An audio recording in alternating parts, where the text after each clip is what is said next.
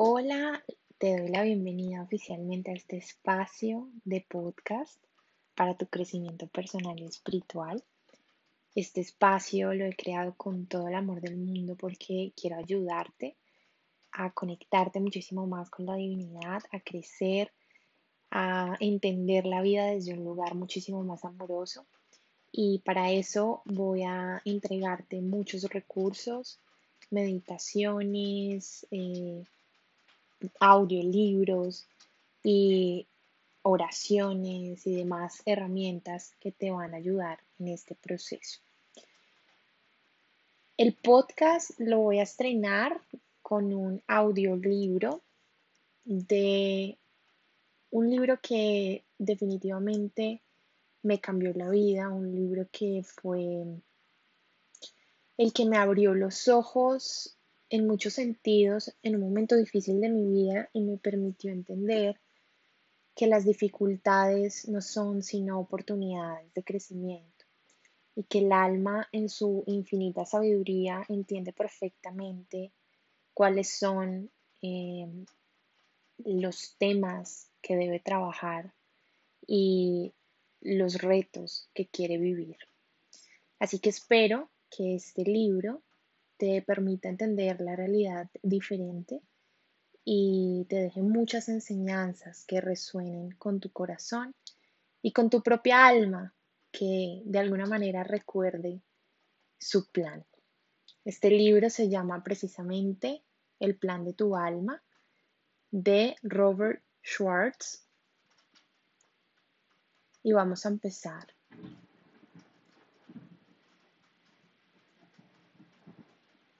El plan de tu alma, ahora puedes descubrir el verdadero significado de la vida que planeaste antes de nacer. Una nota para los lectores. Si los relatos contenidos en el plan de tu alma os han impactado, por favor hacedmelo saber. Y si pensáis que tal vez os gustaría compartir vuestro caso incluyéndolo en mi próximo libro sobre la planificación prenatal, por favor decídmelo también. ¿Qué dificultades desearíais que se trataran en el siguiente libro? ¿Qué preguntas os gustaría que fueran respondidas? ¿Qué puedo hacer para que el próximo libro os sea más útil? Espero vuestras noticias. Podéis contactar conmigo en la dirección de correo electrónico que figura en la página siguiente. Cuando hayáis terminado de leer el plan de tu alma, por favor considerad donar vuestro libro a la biblioteca local o bien pedid que vuestra biblioteca adquiera el libro. Cuando viajo para dar charlas sobre la planificación prenatal, me encuentro con mucha gente que no puede comprar un libro. Las bibliotecas pueden ser el medio para que esta información sobre la planificación prenatal llegue a todo el que quiera leerla. Para obtener información adicional sobre este libro y para acceder a una meditación especial que os ayudará a descubrir vuestro propio plan prenatal, por favor visitad www.yoursoulsplan.com.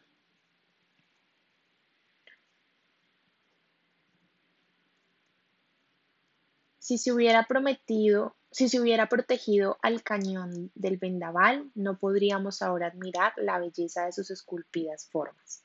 Doctora Elizabeth Kubler-Ross. Prólogo. El 25 de febrero de 1969, Cristina, de 20 años de edad, auxiliar administrativa en el Departamento de Ciencias Políticas de la Universidad de Pomona en Claremont, California, fue al buzón situado en el sótano del edificio para recoger la correspondencia de su jefe. En el momento en que colocó, en el que tocó, perdón, un paquete que había en el buzón, estalló una bomba que la lanzó al otro extremo de la habitación. El aire se llenó de polvo y hollín. Trozos de madera de más de dos metros salieron disparados contra el muro de cemento a su espalda. Las llamas le quemaron el rostro y la dejaron temporalmente ciega. La explosión le mutiló dos dedos de la mano derecha y le rompió ambos tímpanos. Cristina había planeado esta experiencia antes de nacer y ella sabe por qué. Prefacio. En mayo de 2003, yo llevaba una vida carente de sentido como asesor de marketing y comunicaciones. Aunque una parte de mi trabajo no me disgustaba, tampoco me satisfacía profundamente. Con frecuencia pensaba que si yo desapareciera de la faz de la tierra, mis clientes ni siquiera se darían cuenta. Pondrían sin más a otro en mi lugar. Y lo más importante, sentía que mi vida no era la expresión de mi alma. Como persona espiritual, aunque no religiosa, anhelaba hacer una contribución al mundo que fuera únicamente mía, pero no tenía ni idea de qué podría ser. Había agotado las vías que generalmente se utilizan para encontrar un significado y un propósito. Estaba perdido y confuso.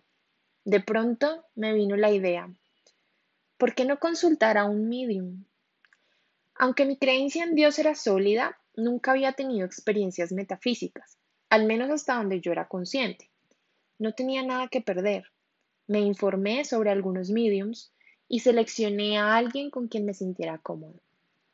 Mi sensación con la medium tuvo lugar el 7 de mayo de 2003. Recuerdo la fecha exacta porque ese día cambió mi vida. A la medium le conté muy poco sobre mí mismo, describiendo mis circunstancias solo en términos muy generales. Ella me explicó que cada uno de nosotros tenemos guías espirituales, seres con los que planeamos nuestras vidas antes de la encarnación. A través de ella pude hablar con los míos. Ellos lo sabían todo sobre mí. No solo lo que había hecho, sino también lo que había pensado y sentido. Por ejemplo, se refirieron a una oración concreta que había elevado a Dios unos cinco años antes. En un momento especialmente difícil había rezado, Dios, no puedo hacer esto solo, por favor, envíame ayuda. Mis guías me contaron que se me había proporcionado asistencia adicional. Tu oración fue respondida, me dijeron. Me quedé atónito. Ansioso por comprender el sufrimiento que había experimentado, pregunté a mis guías sobre los grandes obstáculos a los que me había tenido que enfrentar. Me explicaron que yo planeé esas dificultades antes de nacer, no con el propósito de sufrir, sino por el crecimiento que me aportarían. Esta información me conmocionó. Mi mente consciente no sabía nada de planificación prenatal, aunque yo, intuitivamente, sentí que sus palabras eran ciertas. Aunque no me di cuenta en aquel momento, mi sesión con la medium desencadenó en mí un profundo despertar espiritual. Más tarde comprendería que ese despertar había sido en realidad un recordar, un recordar quién soy como alma eterna y más concretamente qué planeé hacer en la tierra. Durante las siguientes semanas seguí con mi vida como siempre, aunque la información recibida de mis guías estaba constantemente en mi mente. No sabía qué hacer con ella. Una tarde me tomé un descanso del trabajo, fui a dar un paseo y tuve una experiencia incluso más profunda que mi sesión con la medium. De repente sentí un amor abrumador e incondicional por todas las personas que veía. No hay palabras que puedan adecuadamente expresar el poder de aquel amor. Fue de una intensidad y una profundidad que nunca antes había experimentado y que ni sabía que se pudiera alcanzar. Sentí un amor puro e ilimitado hacia cada persona que veía. La madre que empujaba el carrito de su bebé, el taxista que esperaba un pago, el niño que jugaba en la esquina, el barbero que cortaba cabello tras la ventana de su barbería, etc. Aunque nunca antes había oído hablar de una experiencia así, intuitivamente supe lo que estaba ocurriendo. Estaba en comunión con mi alma. De hecho, mi alma estaba diciéndome, tú eres este amor. Ahora creo que mi alma me regaló esa experiencia para facilitarme el trabajo que pronto comenzaría. Me obsesioné con las lecturas sobre espiritualidad y metafísica Mientras leía, pensaba con frecuencia sobre la planificación prenatal. Durante toda mi vida había visto mis retos solo como sufrimientos sin sentido y su ocurrencia como algo aleatorio y arbitrario. De haber sabido que yo mismo había planeado aquellas dificultades, las habría visto con un propósito. Tan solo ese conocimiento ya habría aliviado en gran parte mi sufrimiento. Si además hubiera sabido por qué las planeé, habría aprendido conscientemente las lecciones que me ofrecían. Los sentimientos de miedo, ira, resentimiento, culpa y autocompasión habrían sido reemplazados por un enfoque en el crecimiento. Quizá incluso me habría sentido agradecido por tales problemas. Durante aquel periodo de intenso estudio y exploración interior, conocí a una mujer que era capaz de canalizar su alma y que me permitió hablar con ella sobre la planificación prenatal. Yo no sabía nada sobre canalización, por lo que cuando ella entró en trance y otra conciencia claramente distinta a la suya comenzó a hablar a través de ella, me cogió totalmente desprevenido. En el transcurso de cinco sesiones, hablé con su alma durante 15 horas. Estas conversaciones fueron emocionantes, confirmaron y complementaron mis lecturas y mi estudio. Su alma me habló con detalles sobre su propia planificación prenatal, las distintas vivencias que habían sido consideradas y las razones por las que algunas de ellas se seleccionaron. Entonces tuve una confirmación concreta y directa de un fenómeno del que muy poca gente es consciente. El dolor experimentado en mi vida me había hecho extremadamente sensible al sufrimiento de los demás y hacía que me sintiese plenamente motivado a aliviarlo. Me entusiasmaba la posibilidad del potencial alivio que el hecho de tomar conciencia de la planificación prenatal podía brindar a la humanidad. Sabía que la información que había descubierto podía aliviar el sufrimiento y dar a las dificultades de la vida un propósito y un significado nuevo. Como resultado, decidí escribir un libro sobre este asunto para poder compartir su importancia con los demás. Sin embargo, la incertidumbre de dejar atrás el pasado empañó mi entusiasmo por mi nuevo camino. Aunque insatisfactorio, al menos era cómodo y conocido. No obstante, seguí adelante. De hecho, me sentí obligado a hacerlo, por la oportunidad de expresarme sirviendo de ayuda al mundo y por la seguridad del conocimiento adquirido al experimentar directamente la conexión con mi alma. Al principio pensé que la idea del libro se había originado en esta vida. Sin embargo, la verdad es que solo había recordado mi propia planificación prenatal. Trabajando con varios mediums y canalizadores de gran talento, descubrí que no solo había planeado escribir un libro sobre este tema, sino que también planeé entrevistar al menos a una de las personas cuya historia aparece en estas páginas. En total tuve docenas de sesiones con mediums y canalizadores, en las cuales hablé con muchos seres espirituales sabios sobre mis vivencias y sobre la planificación prenatal en general. En este libro te ofrezco lo que ellos me enseñaron. Ahora comprendo por qué planeé ciertos obstáculos para mí. Quise hacer el viaje que muchos de los que leerán este libro podrían igualmente haber hecho. También yo a veces me sentí una víctima del universo y culpé a los demás de las cosas malas que me pasaban. Las dificultades y los sufrimientos me parecían inútiles, y cuando no los resolvía del modo en que me hubiera gustado, dudaba de mi valía. Pero con el conocimiento de la planificación prenatal, ahora me doy cuenta de que es posible una perspectiva totalmente distinta sobre los retos de la vida. Al escribir el plan de tu alma, me propuse enseñar lo que yo más necesitaba aprender. Para vivir los planes que hiciste antes de nacer, hace falta valor. Mi deseo, mi más ferviente anhelo, es que reconozcas el tremendo valor que muestras en cada momento de cada día, cuando con cada respiración reafirmas tu decisión de aceptar y aprender de tus propios obstáculos. Con este reconocimiento hallarás tu alma. Capítulo primero. Introducción. Para investigar la planificación prenatal de los retos de la vida, colaboré con cuatro mediums y canalizadoras extraordinariamente dotadas. Juntos obtuvimos información sobre los planes previos a la encarnación de docenas de personas, diez de las cuales comparten sus historias con nosotros en este libro. En esta introducción os relataré cómo encontré a estas personas, cómo los mediums y yo estudiamos su planificación prenatal y también lo que es la mediunidad y la canalización en general, los fundamentos conceptuales de la planificación prenatal. esto es, las razones por las que nosotros, como almas, elegimos encarnarnos y experimentar vivencias. Los presentaré en el capítulo 1. ¿Cómo encontré a los entrevistados? Todos ellos contestaron a mensajes que escribí en grupos de noticias y en foros de Internet. En algunos casos pedí concretamente personas que fueran conscientes o al menos que no rechazaran la posibilidad de la planificación prenatal. En otras ocasiones expresé mi interés por encontrar personas que pudieran hablar de sus vivencias dentro de un contexto metafísico. A veces simplemente pregunté por personas que quisieran conversar sobre el significado espiritual que subyacen las dificultades a las que se habían enfrentado. Busqué variedad y equilibrio en sus experiencias y antecedentes. Generalmente los entrevistados dijeron que les motivaba el deseo de ayudar a quienes se enfrentaban a la misma dificultad que ellos. De los 10 que fueron finalmente seleccionados para este libro, tres usaron seudónimos y todos afirmaron que les gustaría recibir noticias de los lectores.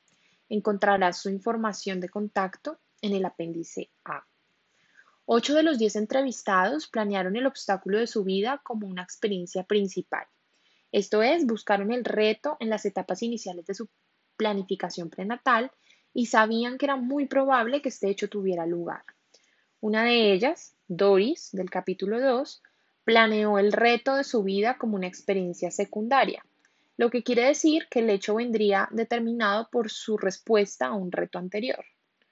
Otro de ellos, Bob, del capítulo 4, no seleccionó sus vivencias durante la planificación prenatal inicial, sino que creó un programa de vida nuevo a nivel del alma tras sufrir un suceso inesperado en su nacimiento. De los muchos planes prenatales que he examinado, estos casos fueron los únicos en los que el desafío no fue diseñado como la experiencia principal. He incluido estos relatos porque ilustran cómo nosotros, en tanto que almas, somos conscientes de las distintas bifurcaciones que existen en el camino del crecimiento personal y las usamos. Cuando leas estos casos, probablemente te preguntarás si tú planeaste o no los acontecimientos de tu propia vida. Mi investigación me lleva a pensar que la amplia mayoría de los acontecimientos importantes de la vida es efectivamente programada. En general, cuanto más profundo es el reto, más probable es que fuera elegido antes de nacer. Si una experiencia concreta es lo suficientemente importante como para que te cuestiones si la planeaste tú, es probable que lo hicieras. Una excepción importante, sin embargo, es la que tiene que ver con las experiencias que nuestra intuición nos advierte que evitemos. Cuando ignoramos las señales de nuestra intuición, nos exponemos a dificultades no planeadas. Por ello, debemos reconocer y atender en todo momento las señales de peligro internas. Sin embargo, no es mi intención sugerir que todas las dificultades de la vida están planeadas, ni como probabilidades ni como posibilidades. Al encarnarnos, tenemos libre albedrío y podemos ejercitar nuestra libertad para crear acontecimientos que no son parte de nuestra planificación prenatal. Aquí la palabra clave es crear. Estoy seguro de que nosotros somos los creadores de todo lo que experimentamos y que las dificultades no planeadas suceden cuando las atraemos, porque necesitamos la sabiduría que pueden engendrar. En estos casos, la intuición no nos apartará de ese aprendizaje que necesitamos. Nuestro crecimiento se deriva de las experiencias, las hayamos planeado o no. Por lo tanto, este libro será muy útil si te centras en por qué habrías planeado un reto concreto en tu vida y no en si no lo hiciste. Abordaremos la pregunta ¿Por qué? al leer los casos de otras planificaciones prenatales. En ellas captarás ecos de la tuya propia. Te sugiero que no limites tu lectura solo a las historias que tengan que ver con retos a los que tú o tus seres queridos os habéis enfrentado.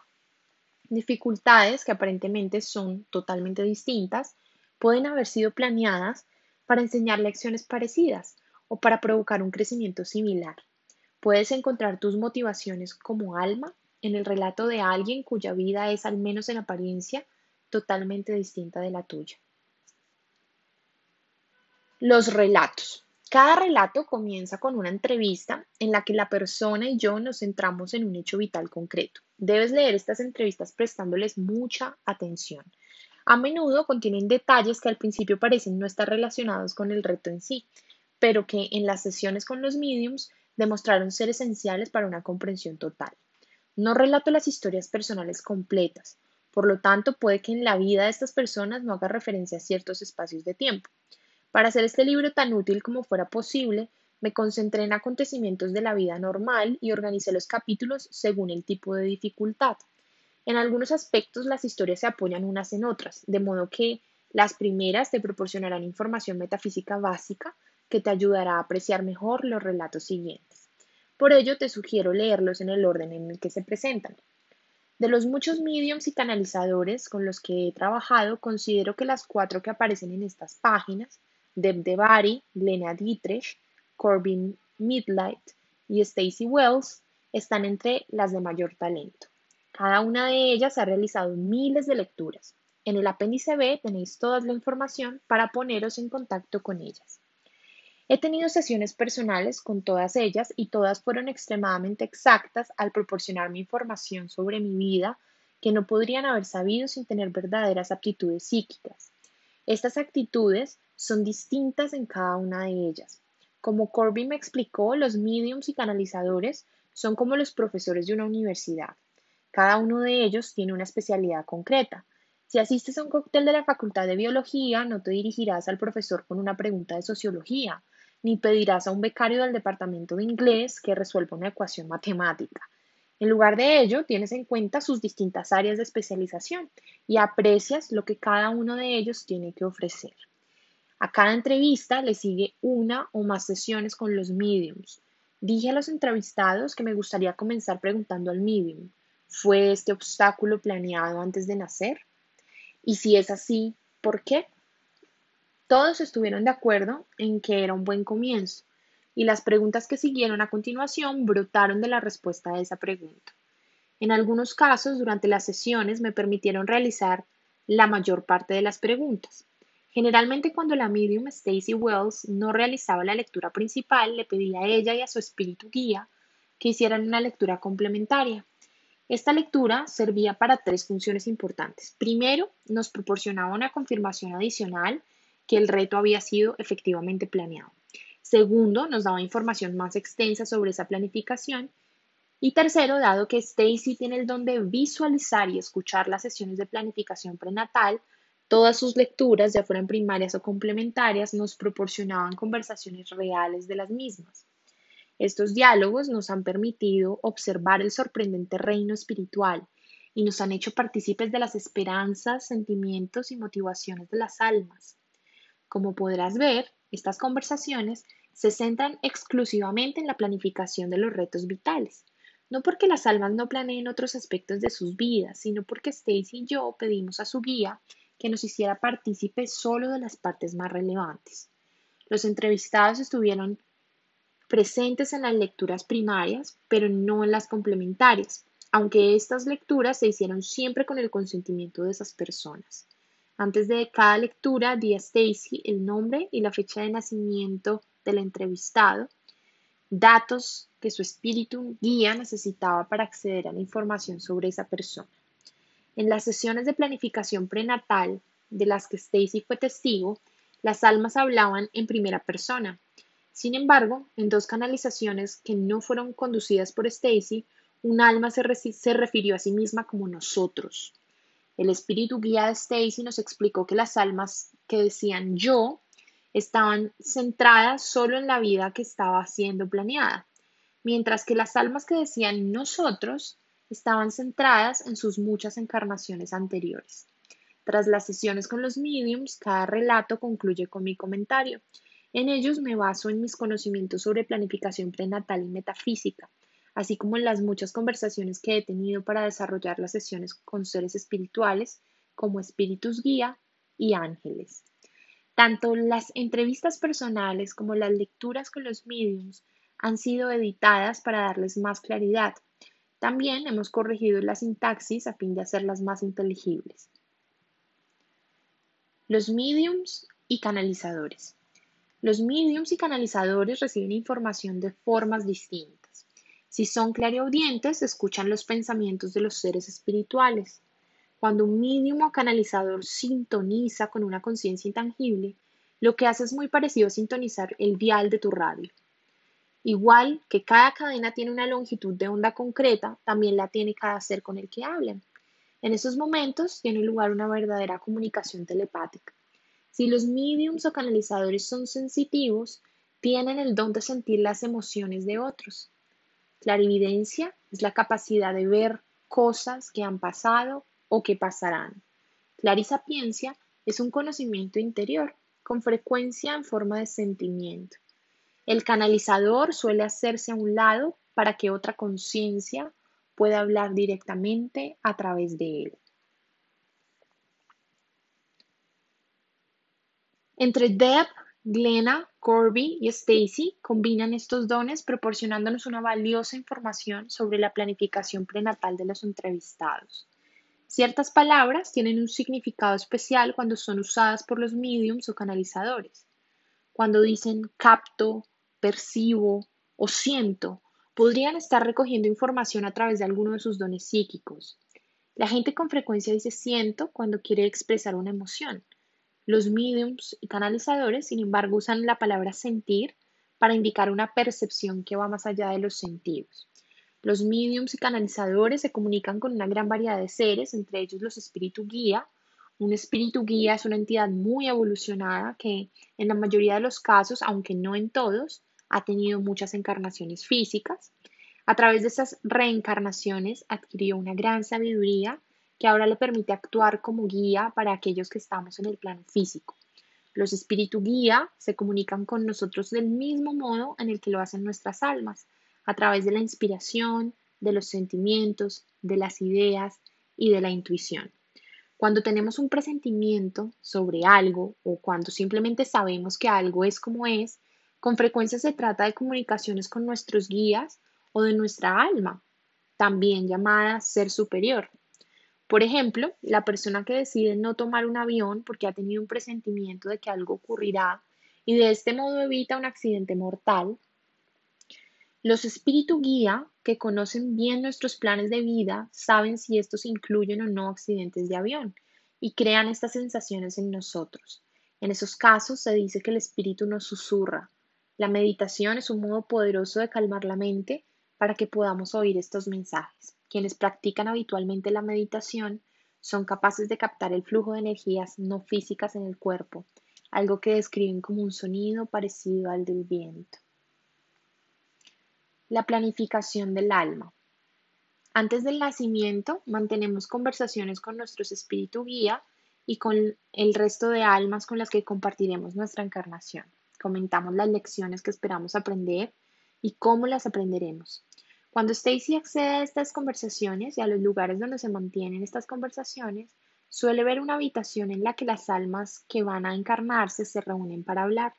Una sala adyacente, más pequeña, desde la que los guías observan la planificación y que abandonan cuando les piden consejo y una especie de tablero de ajedrez u organigrama blanco y negro que se usa para trazar los escenarios de la vida que está por empezar. Los cuadrados del tablero de ajedrez son las etapas evolutivas de la vida de la persona.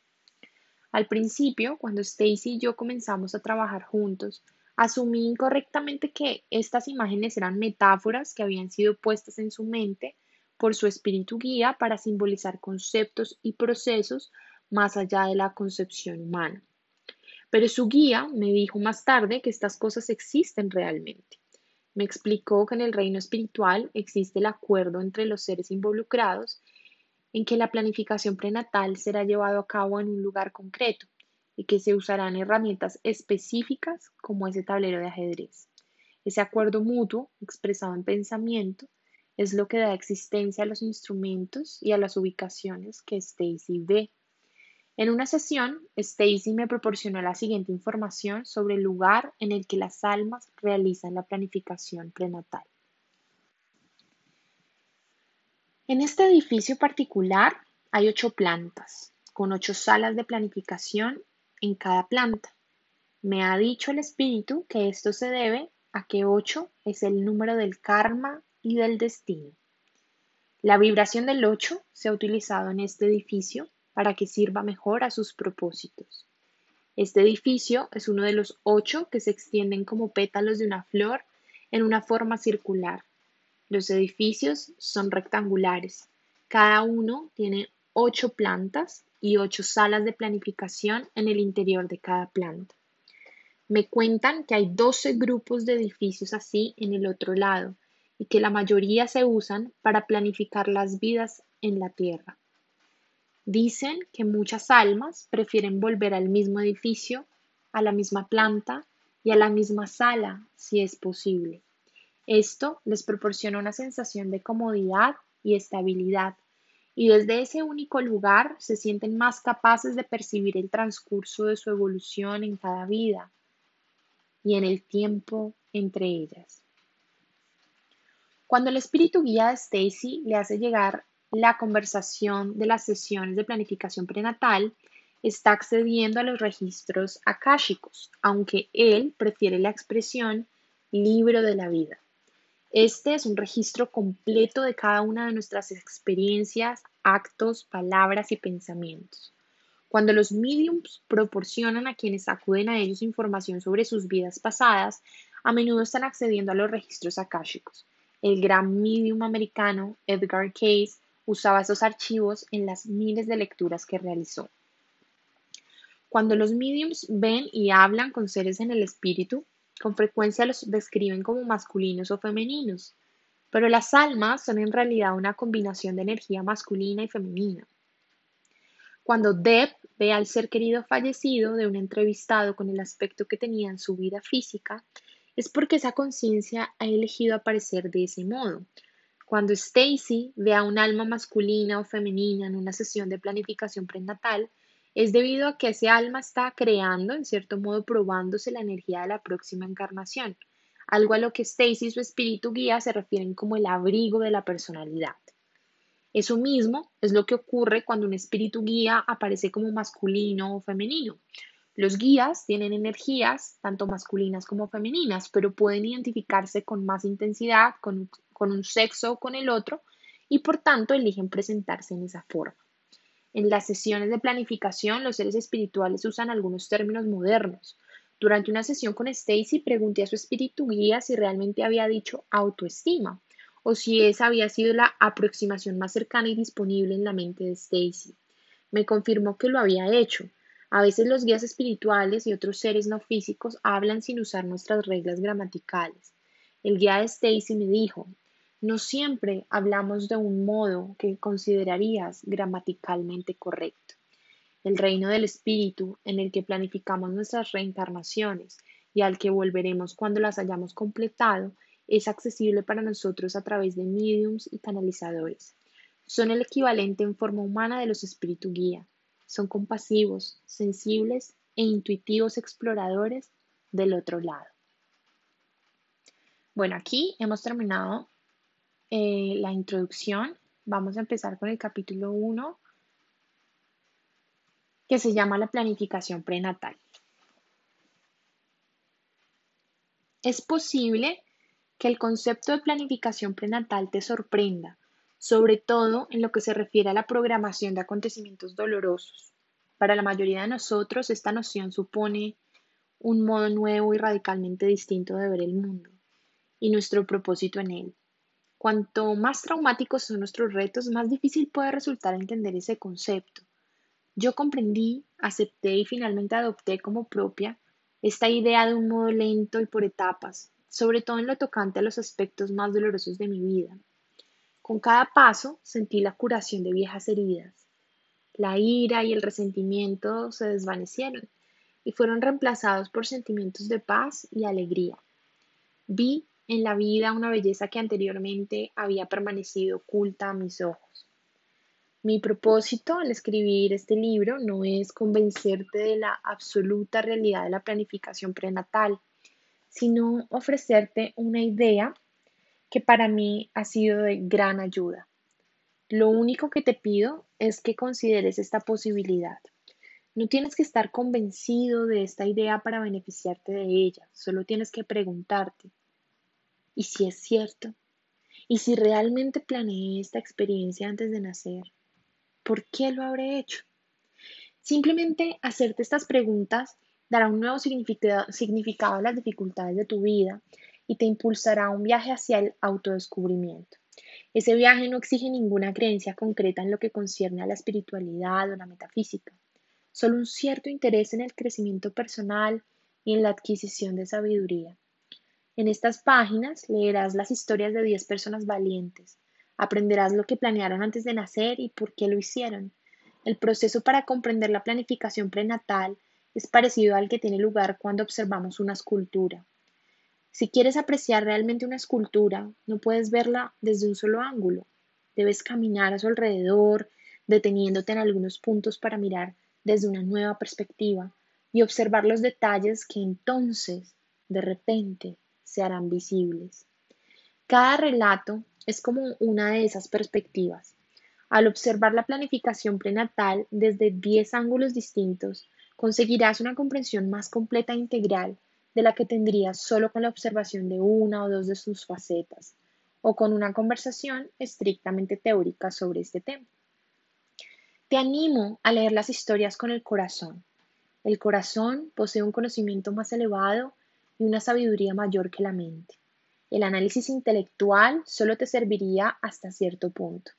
En estos, estos relatos deben ser sentidos. Cuando tú como alma eterna planeaste tu vida actual, no te preocupaste por los conocimientos que podría adquirir tu mente. En lugar de eso, querías experimentar los sentimientos que generaría una vida en la dimensión física. Las dificultades de la vida son un medio especialmente poderoso para crear sentimientos que son, por otra parte, vitales para el autoconocimiento del alma. Estos sentimientos no pueden ser comprendidos por la mente. De hecho, la mente es una barrera, en muchos sentidos, la vida es un viaje que va desde la cabeza hasta el corazón. Planeamos las dificultades de nuestra vida para facilitar este viaje, para abrir nuestros corazones y de este modo poder conocerlos y valorarlos mejor. La empatía es la llave que abre la puerta del corazón y hará posible que comprendas estos relatos y su significado espiritual. Al igual que fue necesario que las personas que aparecen en este libro reunieran el valor suficiente para planear sus vidas y para compartirlas contigo, será necesario que tú también reúnas el valor para empatizar con ellos. Yo creo que la empatía es curativa. Si buscas la sanación, descubrirás que tu valentía será recompensada. Este capítulo te proporcionará la información necesaria para apreciar los aspectos metafísicos de los relatos. Si no estás familiarizado con la metafísica, algunas de estas ideas pueden parecerte inusuales, igual que me ocurrió a mí. Te pido paciencia. Cuando las veas ilustradas en estos relatos, adquirirán un significado y una validez mayor, y más aún cuando las apliques en tu propia vida. Este capítulo te dará además una visión general de los puntos comunes que he encontrado en los proyectos de vida de los entrevistados. Con esto obtendrás los cimientos sobre los que asentar la sabiduría que estas personas han compartido contigo. ¿Por qué nos reencarnamos? La planificación que hacemos antes de nacer es detallada y tiene un gran alcance. Incluye la selección de situaciones vitales, pero va mucho más allá. Nosotros elegimos a nuestros padres y ellos nos eligen a nosotros. Elegimos cuándo y dónde nos encarnaremos las escuelas a las que asistiremos, los hogares en los que viviremos, la gente a la que conoceremos y las relaciones que tendremos. Si tienes la sensación de que ya conocías a alguien a quien acaban de presentarte, es posible que sea verdad. Probablemente esa persona fue parte de tu planificación prenatal. Cuando un lugar, un nombre, una imagen o una frase te resulta familiar la primera vez que lo ves o lo oyes, esa familiaridad es a menudo un vago recuerdo de lo que se planeó antes de la encarnación. En muchas sesiones de planificación usamos el nombre y tomamos la apariencia física que tendremos después de nacer. Tales prácticas nos ayudan a reconocernos unos a otros en el plano físico.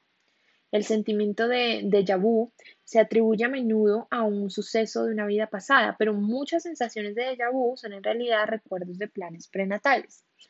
Cuando entramos en el plano terrestre, olvidamos nuestro origen espiritual. Antes de la encarnación sabemos que esa amnesia autoinducida tendrá lugar. La expresión tras el velo, que se refiere a este estado de falta de memoria. Como alma divina, olvidas tu verdadera identidad porque al recordarla más tarde lograrás un conocimiento mucho más profundo de ti mismo. Para obtener esta profunda conciencia, tenemos que abandonar el reino espiritual, un lugar de alegría, paz y amor, porque allí no experimentamos ningún contraste y sin contraste no podemos conocernos totalmente. Imagínate un mundo en el que solo hay luz, si nunca has experimentado la oscuridad, ¿cómo podrías comprender y apreciar la luz? Es el contraste entre la luz y oscuridad lo que lleva a un conocimiento más profundo. El plano físico nos proporciona este contraste porque es un mundo de dualidad, arriba y abajo, caliente y frío, bueno y malo. El dolor en la dualidad nos permite apreciar mejor la alegría, el caos de la tierra aumenta nuestra apreciación de la paz. El odio que podemos encontrar profundiza nuestra comprensión del amor. Si nunca hemos experimentado estos aspectos de la humanidad, ¿cómo podríamos reconocer nuestra divinidad?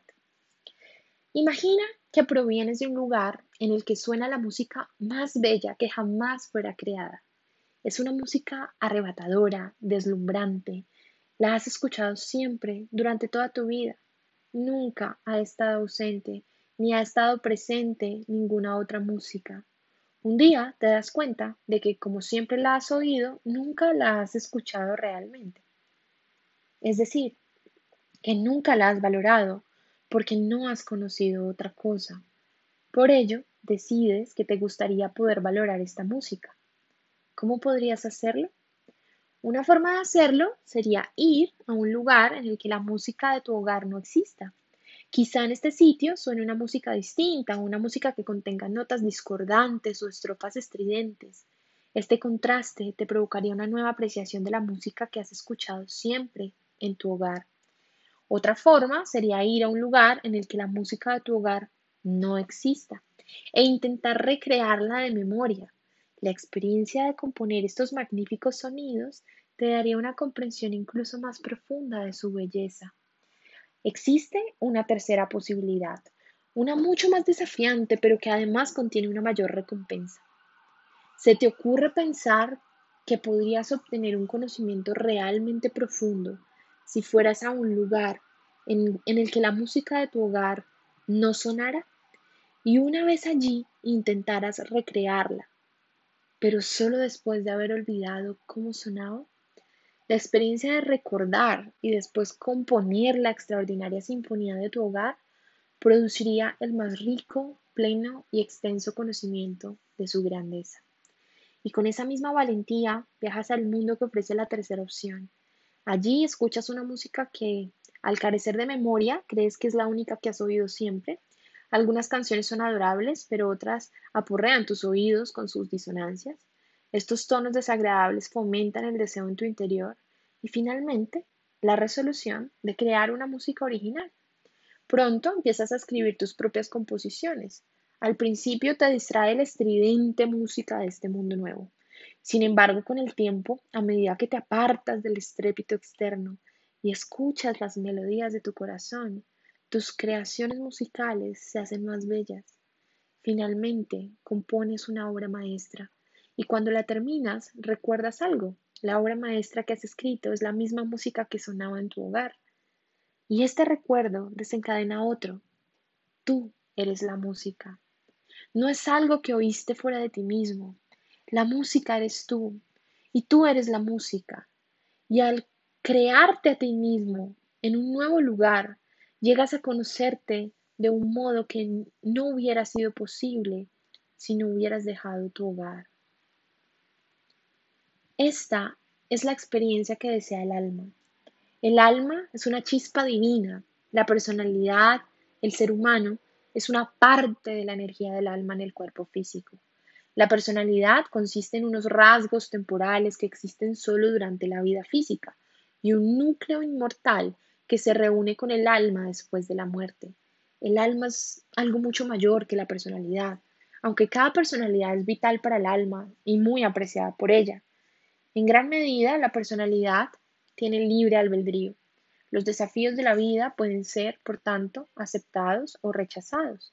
La vida en la Tierra es una etapa en la que la personalidad se ciñe o se desvía del guion que fue escrito antes del nacimiento.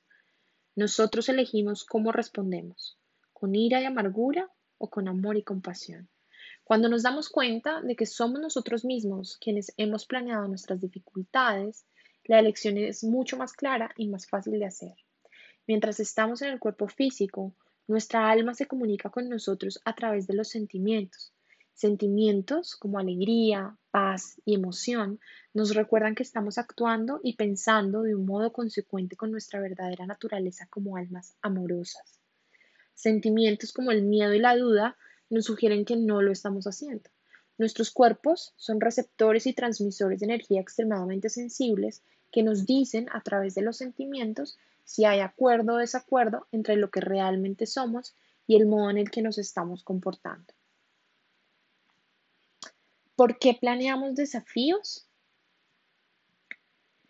Las dificultades de la vida existen para que podamos experimentar quiénes no somos, antes de recordar quiénes somos realmente.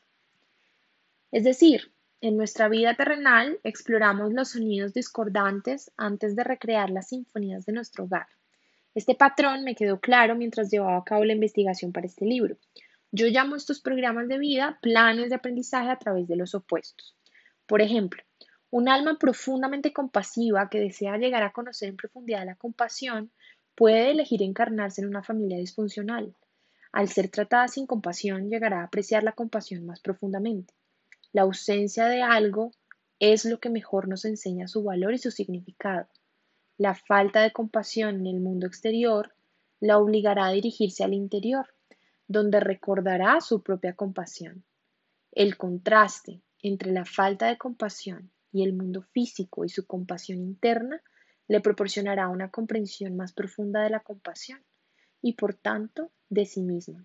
Desde la perspectiva del alma, el dolor inherente a este proceso de aprendizaje es temporal y breve, pero la sabiduría que resulta del mismo es literalmente eterna.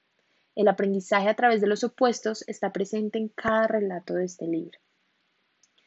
Recordar quiénes somos realmente, almas majestuosas, trascendentes y eternas, es un modo de superar los desafíos de nuestra vida. Por ejemplo, una persona que se identifica con su cuerpo sentirá una enorme angustia si éste resulta gravemente dañado. Otra persona cuyo cuerpo soporte el mismo daño, pero que se identifique con el alma, experimentará un sufrimiento mucho menor ya que nuestras dificultades provocan que recordemos que somos almas, el mismo suceso que inicialmente nos causó sufrimiento puede al final aliviarlo. Cambiar el concepto de uno mismo, dejar de pensar que somos solo nuestro cuerpo personalidad y comenzar a creer que somos almas, quizá no reducirá el dolor, pero aliviará el sufrimiento.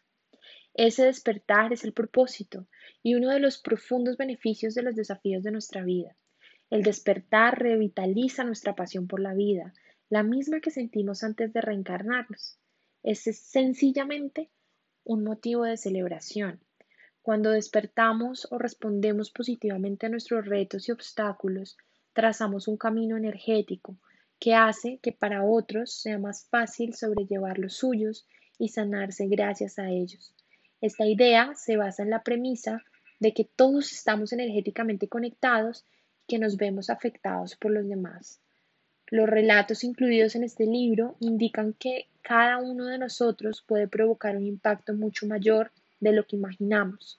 Nuestra capacidad para afectar al mundo de una forma tan contundente es una oportunidad maravillosa y al mismo tiempo una enorme responsabilidad.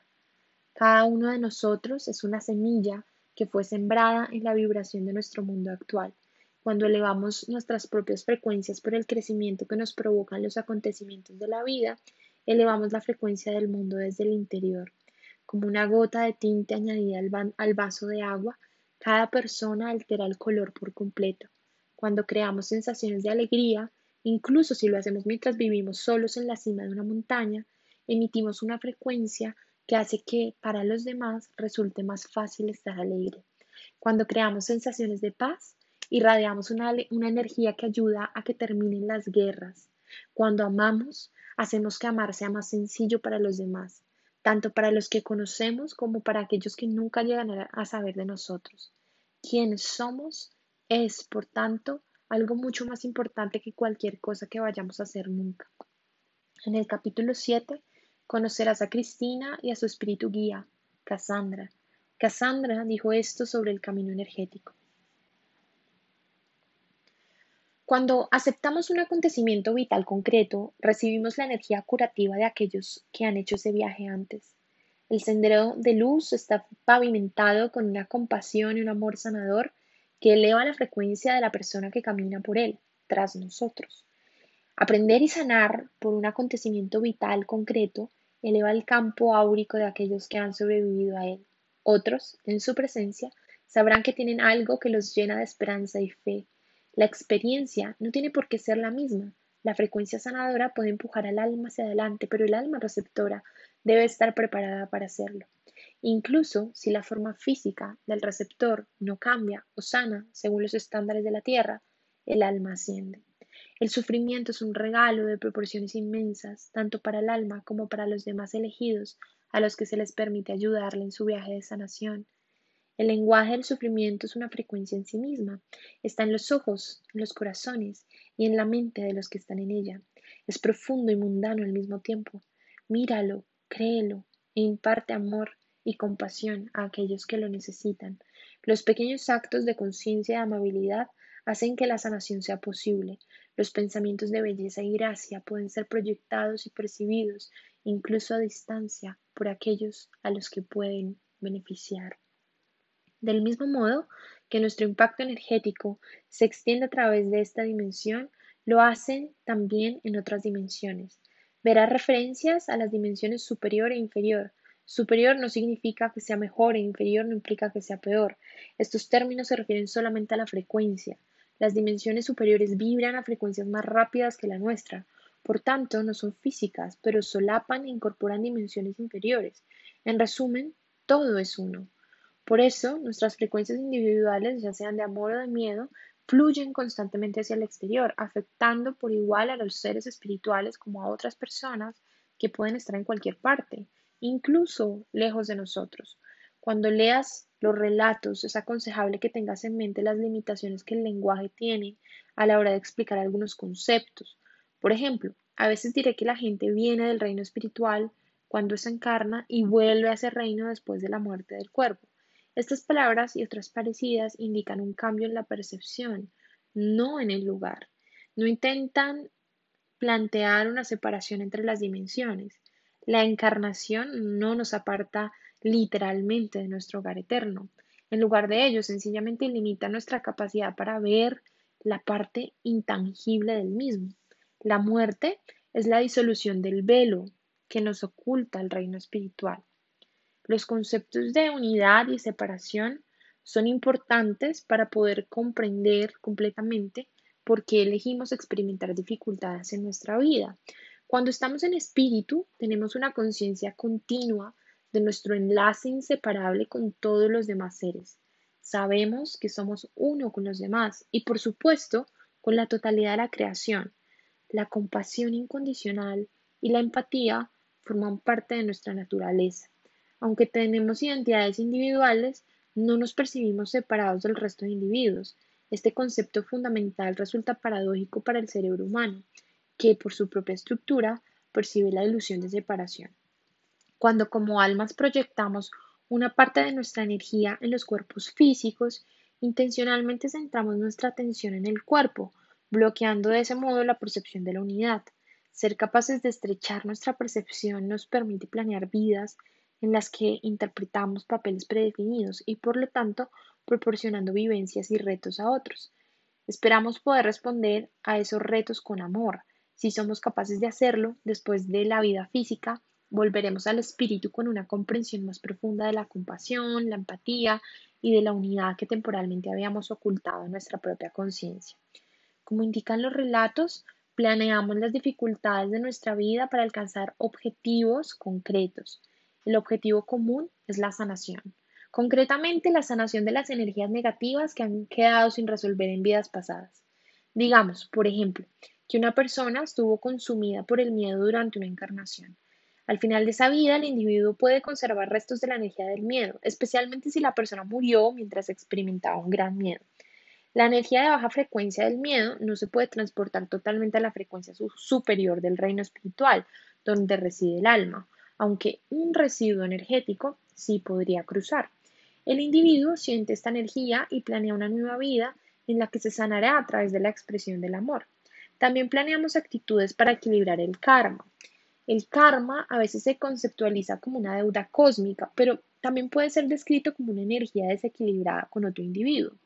Generalmente tenemos karma con miembros de nuestro grupo de almas, otros en la misma fase evolutiva con quienes hemos compartido muchas vidas.